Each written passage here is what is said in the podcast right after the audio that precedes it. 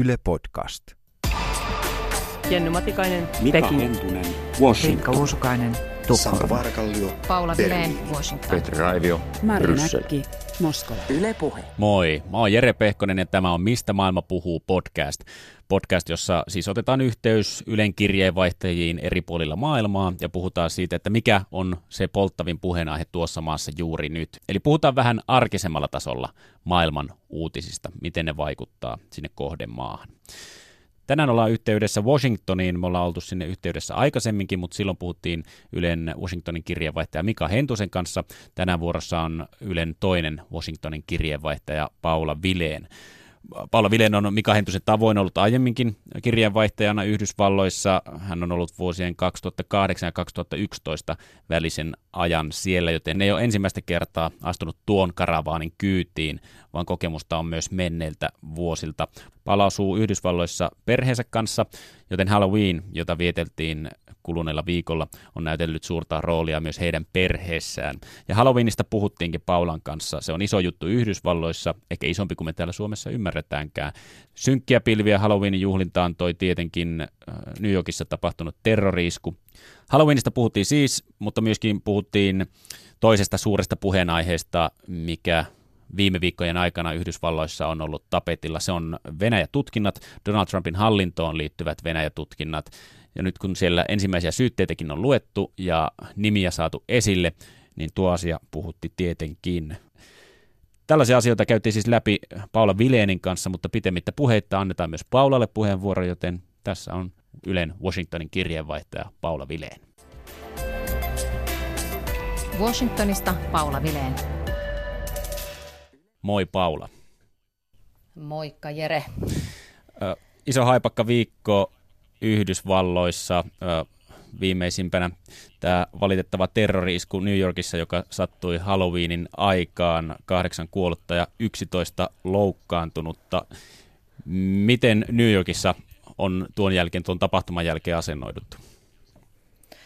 No New Yorkissa kansalaiset itse ovat asennoituneet aika sillä tavalla rohkeasti. He eivät ole millään muotoa niin kuin taipuneet tämän pelon edessä. Eli Halloween päivän iltana kaikki paraatit järjestettiin kuten ennen, mutta että poliittisella tasolla tämä keskusteluhan lähti välittömästi Trumpin johdolla siihen suuntaan, että maahantuloa pitää kiristää ja, ja koska tämä tekijähän on uzbekistanilaislähtöinen mies, niin maahantuloa pitää Trumpin mukaan kiristää ja erityisesti tämä Green Card Lotto eli tämmöinen arvontaan perustuva maahantulolupajärjestelmä, niin Trump haluaa nyt sitten tämän, tämän pois, tämän tota, New Yorkin iskun vuoksi. Ja tämähän on sillä tavalla jännittävää, että tämä Trumpin reaktio tuli välittömästi. Mm. Mutta kun mietitään reilun kuukauden takasta Las Vegasin joukkoammuskelua, niin silloin Trumpin reaktio oli se, että nyt ei ole aika keskustella esimerkiksi aselain muutoksista. Ja hän sanoi, että siihen palataan myöhemmin, ei ole palattu vieläkään. Ja nimenomaan heti äh, otti puheeksi nimenomaisesti tämän äh, maahantulolain tämän tapahtuman jälkeen. Tietenkin eikä äh, pahoitteli tapahtunutta, mutta sen jälkeen iskettiin heti poliittisesti omilla poliittisilla agendoilla keskusteluun. No juuri näin. Tämä on Trumpille poliittisesti tärkeä mm. asia. Hän niin kuin tavallaan nousi presidentiksi tällä lupauksella tehdä Amerikasta jälleen turvallinen ja, ja nämä kaikki hänen toimensa, niin kuin maahantulokiellot, jotka ovatkin sit olleet oikeudellisesti ongelmallisia, niin, niin, niin nehän on ollut ihan suoraa lupauksen, tämän lupauksen toteuttamista ja nyt tässä oli tietysti oiva tilaisuus jälleen korostaa tätä hänen, hänen ajattelua siitä, että Yhdysvallat on ulkoisen suuren uhan, uhan edessä ja rajat pitää kaikilta tällaiselta ainekselta, mitä hän katsoo tulevan nimenomaan ulkopuolelta, ei suinkaan Yhdysvaltain sisältä, niin, niin pitäisi hänen mielestään sitten sulkea. Onko keskustelussa kuitenkin ollut se fakta, että äh, uzbekistanilainen, uzbekistanilainen tekijä radikalisoituu nimenomaan Yhdysvalloissa, hän on kuitenkin seitsemän vuotta asunut jo Yhdysvalloissa ennen tätä tapahtumaa? Niin kyllä, tätä tietysti on tässä asia, seuraavat ovat tätäkin puolta yrittäneet pitää mielessä, mutta, mutta tuota noin, eihän se tietysti tähän Trumpin poliittiseen kannanottoon tästä Green Card-loton lopettamisesta, niin eihän se mitään vaikutusta siihen ole ollut. Mm. No mutta New Yorkilaiset näyttivät sen, että elämä jatkuu, ja Halloween Juu, jatkuu. kyllä, aivan mahtavia. Mä kehotan katsomaan kaikkia, ne oli upeat ne New Yorkin tota, Halloween-paraatin kaikki systeemit. Siinä oli mahtavia isoja luurankoja ja mitä upeampia tota, noin, naamareita ja ties mitä. Että jos joku haluaa ensi vuodeksi katsoa vähän mallia, miten voi pukeutua, niin suosittelen katsomaan näitä New Yorkin Halloween-paraatikuvia. No kerros vähän Paula, kuinka iso juttu Yhdysvalloissa tämä Halloween on? Suomenkin se on nyt vuosi vuosilta pesiytynyt vähän enemmän ja enemmän, mutta vielä ollaan edelleen lapsenkengissä. No joo, kyllä tämä Halloween on ihan, ihan omaa luokkaansa oleva juhla tässä. Mä voisin vähän luonnehtia, että tämä meidän naapurustohan näyttää täällä Washingtonin, Washingtonissakin nyt tämmöiset zombi-kauhuleffan lavastukselta, että meillä on tuommoinen jättiläiskurpitsaa tuossa ja yhden pihassa vaanii semmoinen jättimäinen musta kissa, jonka pää liikkuu ja, ja, ja sitten kolmannessa pihassa on semmoinen jättimäinen haamu, jonka vieressä oli savukone ja sitten yksi naapuri meni niin pitkälle, että hän oli tehnyt pihansa hautausmaan, kaikki ne ne hautakivineen päivineen ja luurankoineen. Ja sitten kirsikkana kakun päällä, niin näissä luurangoissa oli liiketunnistin, mikä johti siihen, että kun niitä luurankoja lähestyi, niin ne alkoi puhua ja vilkuttaa näitä punaisia silmiä. Ja, ja nyt ainakin minä meinasin saada halvauksen, kun lasteni kanssa meni, menin sinne tuota noin karkki ämpärikourassa sanomaan trick or treat, mutta kyllä tässä saattoi saatto, tuota, karkin pyytäjä hetkeksi vähän niin sanotusti sydän pysähtyä, mutta kuten sanottua, niin tämähän on tuota, noin sellaista hyvän tahtoa tahtoista yhdysvaltalaista karnevalistista, karnevalistista juhlaa, eli tota, hyvän tahtoisesti pelotellemme toisiamme niin sanotusti. No nyt tässä kiinnostaa tietenkin, että millaiselta Paula Vilenin piha näytti Halloweenina. Laitatko itse liikkuvat luurangot sinne vai peditkö matalampaa profiilia? Kuule Jere, mun on nyt todettava, että meidän piha on kalpea aavistus siitä, mitä tämä yhdysvaltalainen Halloween on. Että meillä on pari kaiverrettua kurpitsaa ja, ja sitten meillä oli tällaiset itse valaistuvat haamuilmapallot ja, ja sitten meillä on tämmöinen kurpitsa mm, mörkö tuossa pihalla, mutta, että, mutta tosiaan ihan, ihan, ihan pientä siihen verrattuna mitä muilla, mutta ehkäpä tästä ensi vuodeksi sitten aloitamme pihasuunnittelun jo hyvässä ajoin ja pistämme vähän paremmaksi. Se on tärkeää. Kuinka nämä Halloween ilakoinnit oikein kestää? Onko se vain yksi päivä vai kestääkö se koko viikon ajan?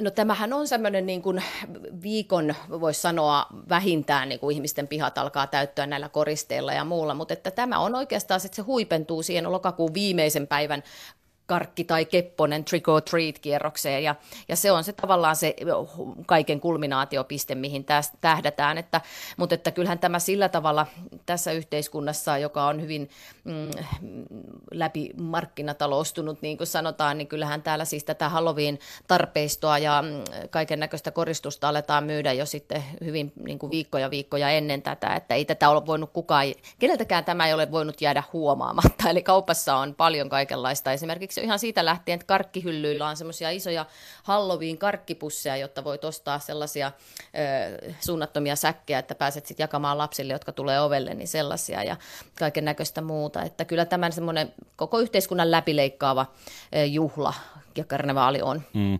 Ja vaikka viihdelehtien sivustot on ollut koko viikon ammo, ammoisenaan otsikoita siitä, että katso kuka julkis oli missäkin asussa ja lähinnä niin kun sosiaalisessa mediassa, näytetään ainoastaan aikuisten pukeutumista erilaisissa juhlissa, mutta kuitenkin Halloween on loppuviimeksi lastenjuhla, eikö näin?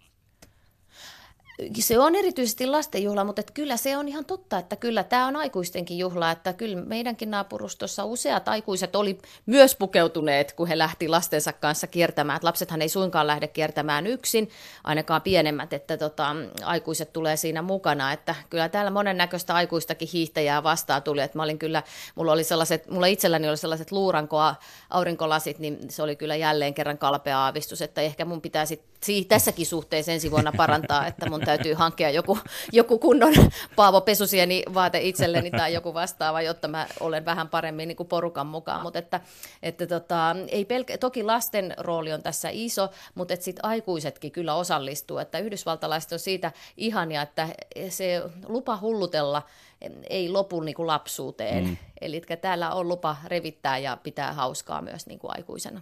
Miten tämä trick or treat-kierros lapsilla, kun ovelta ovelle mennään ja ö, esitetään tämä kysymys ja siinä sitten yleensä karkkia tulee palkinnoksi, niin tämä kuulostaa tosi paljon suomalaisille tutulta virpomiselta, mutta eroaako se siitä jotenkin?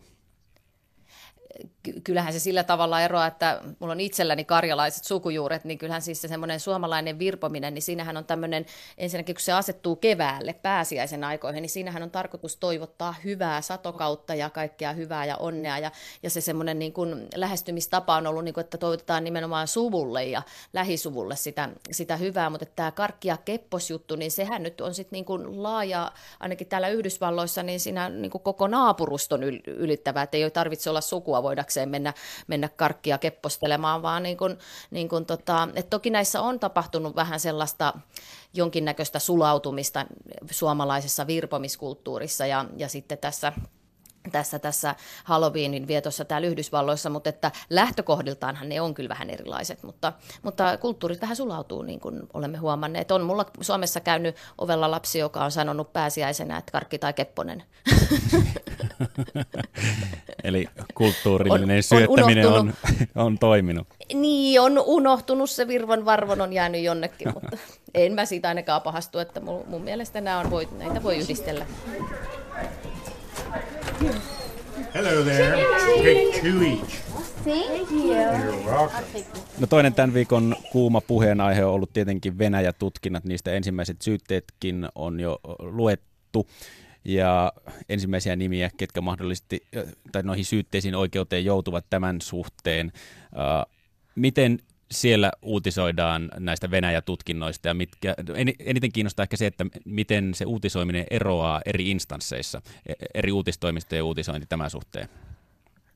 No siis kyllähän tämä viikko on niin paljastanut tavallaan niitä jakolinjoja Yhdysvaltojen, sisä, Yhdysvaltojen sisällä, joka, joka tuota noin, niin, oli toki jo tiedossakin. Eli kun nämä syytteet Trumpin entisen kampanjapäällikön Paul Manafortin ja sitten hänen liikekumppaninsa Rick Gatesin kohdalta tulivat alkuviikosta julki, ja niin kyllähän se oli aivan täysin selvää, että konservatiiviset mediat ovat sitä mieltä, että näillä kavereilla ei ole mitään tekemistä Trumpin hallinnon kanssa, ja, ja tota, sitten tietysti tälleen niin kuin liberaalimpi media on sitä mieltä, että no niin, että tässä on nyt pää avattu, ja katsotaanpa mihin asti tämä vielä oikein ulottuu.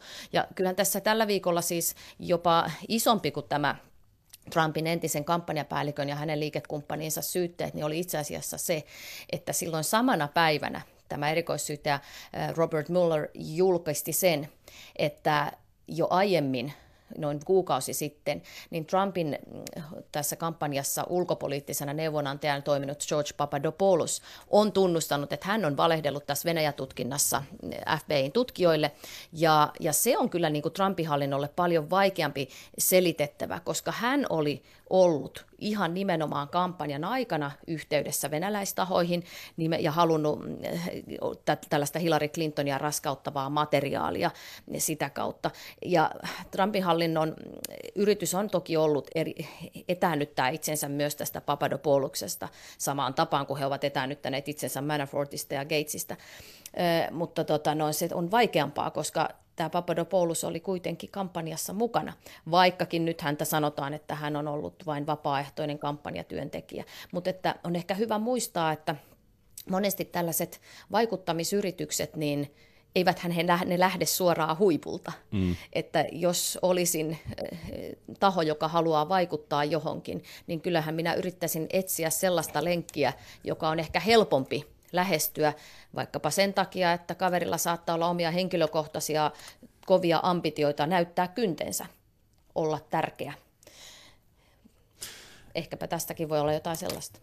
Kuinka iso työ, työsarka Robert Müllerillä syyttäjällä on tässä tehtävänä, koska niin kuin sanottua, ne ne ei lähde tavallaan käskyt tai ne kanssakäynnit Venäjän kanssa, ne ei lähde koskaan sieltä ylimmältä oksalta. Ja muutenkin äh, Donald Trumpin työhuoneen Oval Officen lattia on sen verran paksu, että mikäli sieltä jotain löydetään, niin suojaukset on päällä kyllä aivan varmasti. niin, äh, niin. kuinka iso työ siinä on äh, tavallaan löytää sitä validia faktaa, jotta päästään syyttämään yhtään ketään, mikäli sieltä jotain on, koska suojausta tulee sitten oikealta ja vasemmalta aina, kun jotain löytyy. Hmm. No tota noin, mä en ole, korostan nyt heti, että kun en ole itse rikostutkija ja muuta, mutta että niin kuin sen perusteella, miten nyt näkee, miten he tätä keissiä ilmiselvästi lähtee rakentamaan, niin tätähän rakennetaan niin kuin pala palalta selvästi. Mm. Et nyt on otettu näitä tämmöisiä niin kuin selkeitä tapauksia, joissa on ollut talousrikosepäilyjä. Ja tuota noin, niin mun ymmärtääkseni pankkien välillä tietojen vaihto on sen verran hyvää jo tällä hetkellä. Eli kyllä niin kuin esimerkiksi tällaiset on aika sitten, niin kuin kun luupin alle joutuu, niin niitä on rikostutkijoiden aika jopa helppokin selvittää maiden välillä. Ihan tällainen tavallinen meikämannekin joutuu ilmoittamaan täällä yhdysvaltalaisille viranomaisille omat ulkomaiset tilinsä. Mm niin, niin tuota noin, mä luulen, että tätä kautta se kyllä, kyllä niin kuin etenee, mutta että oot ihan oikeassa, että tämä on hirveän iso ja vaikea homma. Sen takia tälle ei ole annettu minkäänlaista päättymispäivää tälle koko tutkinnalle. Ja tota noin, tämä tehdään julkisuudessa, tai julkisuudelta visusti piilossa, että me ei oikeastaan edes tiedetä tällä hetkellä, mitä kaikkea siellä Mallorin tiimin niin kuin haavissa on. Mutta että voidaan niin kuin jotain ounastella siitä, että ketä nyt on jo kiinni ja ketä nimiä on julkistettu. Eli tota, todennäköisesti tässä kampanjassa olleita henkilöitä käydään läpi edelleen hyvin tarkasti ja se onkin sitten jännä nähdä, että kuinka lähelle Trumpia ne sitten lopulta tulee. Joko siellä on mediassa spekuloitu mahdollisten elokuva ilmauksien suhteen tämän tapauksen johdosta. Tässä on selkeät vakoilu elokuvan elementit, sitten kun tämä kaikki selviää niin. jossain vaiheessa. joo, joo, kyllä, kieltämättä joo. Tota noin, en nyt itse muista kuuleeni muuta, mutta itse ajattelen kyllä tästä juuri samalla tavalla kuin sinä, Jere, että tämä on niin tämmöinen jonkinasteinen vakoiluelokuva nykyaikaisilla höysteillä. Millaisia ne nykyaikaiset höysteet on? No ne on kyllä tämä aika vahvasti tämä sosiaalinen media, mm. Facebook, Twitter ja muut. Eli täällä on nähty nyt se Yhdysvalloissa, että mitä nämä sosiaalisen median jätit voi halutessaan tehdä tai mitä niiden kautta voidaan tehdä. Eli tota, on käynyt selväksi, että Venäjä on käyttänyt systemaattisesti näitä työkaluina yrityksessä vaikuttaa, vaikuttaa Yhdysvaltain viime vuoden vaaleihin. Ja tästä saatiin oikeastaan tämän viikon aikana ihan konkreettista lisätietoa, koska nämä Facebook ja Twitterin johtoa oli tuolla kongressin kuultavana ja ja siinä tota noin, kävi ilmi, että ensinnäkin, jos mä ihan yksityiskohtia kerron, niin tämä paljastuu vähän tämä laajuus. Et ensinnäkin on nyt laskettu, että Facebookissa oli Venäjä, venäläistaustaista, toisin sanoen venäläisrahoittamaa mainontaa niin, että siis yli 100, tai noin 150 miljoonaa yhdysvaltalaista on altistunut sille. Ja kongressi näytti ja julkaisi jotakin näitä tällaisia Facebookin toimittamia venäläistaustaisia mahdoksia, ja kyllä niiden pääviesti on ihan selvä. Eli niiden tarkoitus oli lisätä tällaista vastakkainasettelua Yhdysvalloissa, että oli se sitten mustien kesken, tai mustien ja muun väestön kesken, tai etelävaltion valtioiden ja pohjoisen kesken. Ja yksi ehkä sellainen kenties räikein tällainen Facebook-mainos, joka on venäläistaustainen, oli siis tämän sorttinen, jossa niin kuin kuvassa Piru ja Jeesus käy sillä tavalla niin kuin nokkapokkaa ja Piru siinä niin kuin ilakoi siitä, että Clinton jos voittaa. Eli todella vahvaa niin kuin viestintää ja, ja mainontaa ja vaikutusyritystä. Ja jos vielä saan kertoa, mitä Twitter puolestaan on tota noin, Twitterissä, niin he sitten on kertonut, että venäläistaustaisia tämmöisiä bottitilejä, eli tämmöisiä automaattisia, automaattisesti twiittaavia tilejä, niin venäläistaustaisia, niin niitä Twitter on nyt sitten paljastanut tai löytänyt, että niitä olisi ollut niin kuin lähes 40 000, ja niistä twiitattiin niin kuin 1,4 miljoonaa twiittiä. Ja tämä kertoo jotain siitä volyymista, että kun jos halutaan – jonkinnäköinen masinoida jonkinnäköinen kampanja, niin kyllä aika isoihin lukuihin näiden sosiaalisen median työkalujen kautta tota, noin päästään.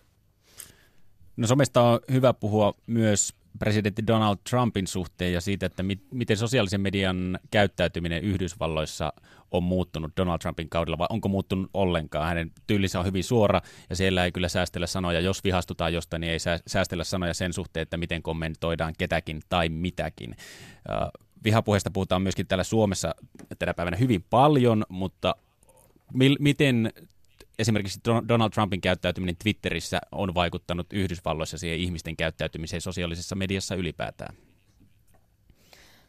Niin, tuota, noin, tämä on hyvä kysymys, että kuinka paljon se on niin kuin presidentin itsensä aiheuttamaa vai onko se media itsessään jo sen sorttinen, varsinkin Twitter lyhyinen merkkeineen, että se ruokkii tämmöistä kärjekästä ilmaistapaa, mutta että onhan totta, että Trumpin viestintä, Twitter-viestintä on siis presidentille aivan ennenkuulumatonta, että hänen tapansa luonnehtia ihmisiä vaikka tyhmäksi kuin kivi hmm. tai sekopääksi tai vertavuotavaksi hulluksi, niin, niin onhan se sen sorttista kielenkäyttöä, että eihän me olla totuttu presidentin käyttävän, koska eihän me nyt, eihän, emmehän mekään nyt normaalisti keskustele tällaisella käsitteistöllä toistemme kanssa. Kyllä sellainen normaaliin keskusteluun yleensä kuuluu toisen ihmisen kunnioittaminen. Ja nyt näyttää siltä, että on alennuttu vähän sellaiseen tota, hiekkalaatikkotasoiseen huuteluun suoraan sanottuna tuolla Twitterissä. Mutta että mä itse just mietin sitä, että onko se media itsessään, niin kuin, onko sen yksi olemus sellainen, että se tulee vaan lisänneeksi kärjekkyyttä sen takia, että viesti varsinkin Twitterissä on lyhyt,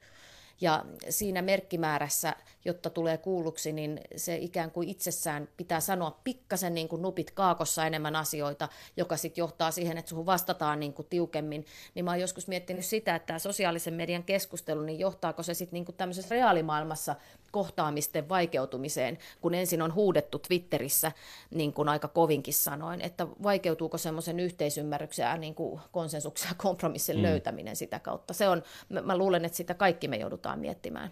So I'm not against the media, I'm not against the press, but I am only against the fake news media or press. Fake. No miten media ja uutistoimistot, onko heidän kärkevyys presidenttiä kohtaan kasvanut Donald Trumpin aikakaudella verraten vaikka Barack Obaman aikakaudella, kun presidentti itse ampuu mediaa näin kovilla panoksilla niin sanotusti, että haukkuu suoraan henkilönä esimerkiksi toimittajia ja uutistoimistoja. Niin, tämä on hyvä kysymys. Mä itse olin täällä silloin Obaman aikana ja kyllähän nyt kun palasin tänne sitten oltuani, oltuani Suomessa tota, no, vajaa viisi vuotta ja nyt tänne takaisin, niin onhan tämä keskustelukulttuurin muutos kyllä ihan selvä. Että en mä Obaman aikana muista tällaista mm, esimerkiksi, että avoimesti keskusteltaisiin sen sorttisesti, että onko presidentti hullu tai et kyllä niin kuin jotenkin tuntuu siitä, että, että tota noin, pidäkkeet on siinäkin puolessa myös median suunnassa, su, suunnassa hävinnyt. Ja itse mua tietysti surettaa se, että kun tämä keskustelukulttuuri alkaa leimatakin niin kuin jotkut tämmöiset luonnehdinnat toisen ihmisen niin kuin olemuksesta, oli se sitten toimittaja, joka onko hän tyhmä tai kivi tai onko joku muu mitä on, niin sittenhän ne asiat tavallaan niin kuin hukkuu. Mm. Sitten me yhtäkkiä keskustellaankin ihan jostakin, että pitäisi olla isoja asioita, mitä tässäkin yhteiskunnassa pitäisi pystyä tällä hetkellä käsittelemään. Ei vähimpänä esimerkiksi opioattiongelma tai vaikka se, että miten mm, tota, onko tavallisella keskiluokkaisella perheellä varaa niin kuin viedä lapsensa yliopistoon. Tai ihan siis tämmöisiä perus- tai iso asia niin kuin tämä Obaman terveydenhoitouudistuksen tulevaisuus, tai että mitä, mitä sille tapahtuu ja muuta. Mutta että sitten kun on paljon tämmöistä keskustelua hämmentävää, päivittäistä, tarpeetonta huutelua, niin sitten meinaa niin kuin asiat hukkua siihen siihen valitettavasti. No Paolo Vileen vielä tähän loppuun kysymykset siitä, että mitä toisit Washingtonista tai Yhdysvalloista tänne Suomeen, kun sieltä tänne palaat? Mikä on se asia? No Yhdysvalloistahan mä toisin Suomeen ehdottomasti tällaisen arkipäivän kohteliaisuuden, sen sellaisen niin kuin ihan luontevan toisten huomioon ottamisen, koska se näkyy ihan kaikkialla. Se näkyy kaupan tiskillä ja postissa ja vaikkapa bussipysäkillä tai kahvilan jonossa tai missä ikinä. Että kyllähän niin kuin kaikilla meillä olisi niin kuin aika paljon mukavampaa myös Suomessa siellä loskassa ja räntäsateessa, jos, jos me löydettäisiin joskus jotain niin kuin ihan hyvän tahtoista kivaa puhuttavaa keskenämme, että Yhdysvalloissa on täysin normaalia, että keskustellaanpa siitä, että voi Jere, oletpa saanut hienon paidan tänään valkannut päälle. Voi että, kiitos. Että mistä sä tuon ostit, mistä tuon ostit. Mut et, ja se, ja sitten siinä jutellaan ja meillä on niin kuin paljon mukavampaa. Ja tämä on muuten ehkä aika hyvä tähän keskustelukulttuurin muutoksessa keskusteluun liittyen, että se mikä antaa mulle ainakin toivoa on se, että vielä toistaiseksi tämä niin kuin ihmisten DNAssa Yhdysvalloissa on niin lujalla, lujasti semmoinen ihmisten keskinäinen niin kuin mm, hyvän tahtoinen ja hyvän tuulinen kohtaaminen arjessa, niin se tavallaan niin kuin onneksi vielä tämän somehuutamisen keskelläkin on säilynyt. no se on huojentavaa kuulla. No puolestaan Suomesta, jos jotain saisit viedä Yhdysvaltoihin, mitä se olisi?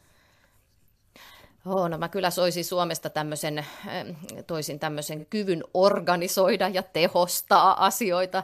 Että täällä moni asia niin kuin suomalaisen silmiin näyttäytyy kyllä niin kuin pohjattoman byrokraattiselta ja kankeelta, että mä voisin kertoa tämmöisen esimerkin, vaikka niin kuin yksi pahimpi näistä on tämmöinen ajokorttivirasto, jossa hoidetaan paitsi ajokorttiasiat, niin myös auton rekisteröimisasiat, niin ne on nyt ollut täällä kolme kuukautta ja meidän autossa on edelleen väliaikaiset rekisterikilvet sen takia, että täältä kyseisestä ajokorttivirastosta tipotellen tulee tietoa siitä, että mitä dokumentteja siitä autosta tarvitaan sinne virastoon, jotta se niin kuin lopullinen kilpi siihen saadaan, mutta ei se mitään, ehkä ennen ennen, ennen kuin pestini päättyy, niin meillä on autossamme kilvet.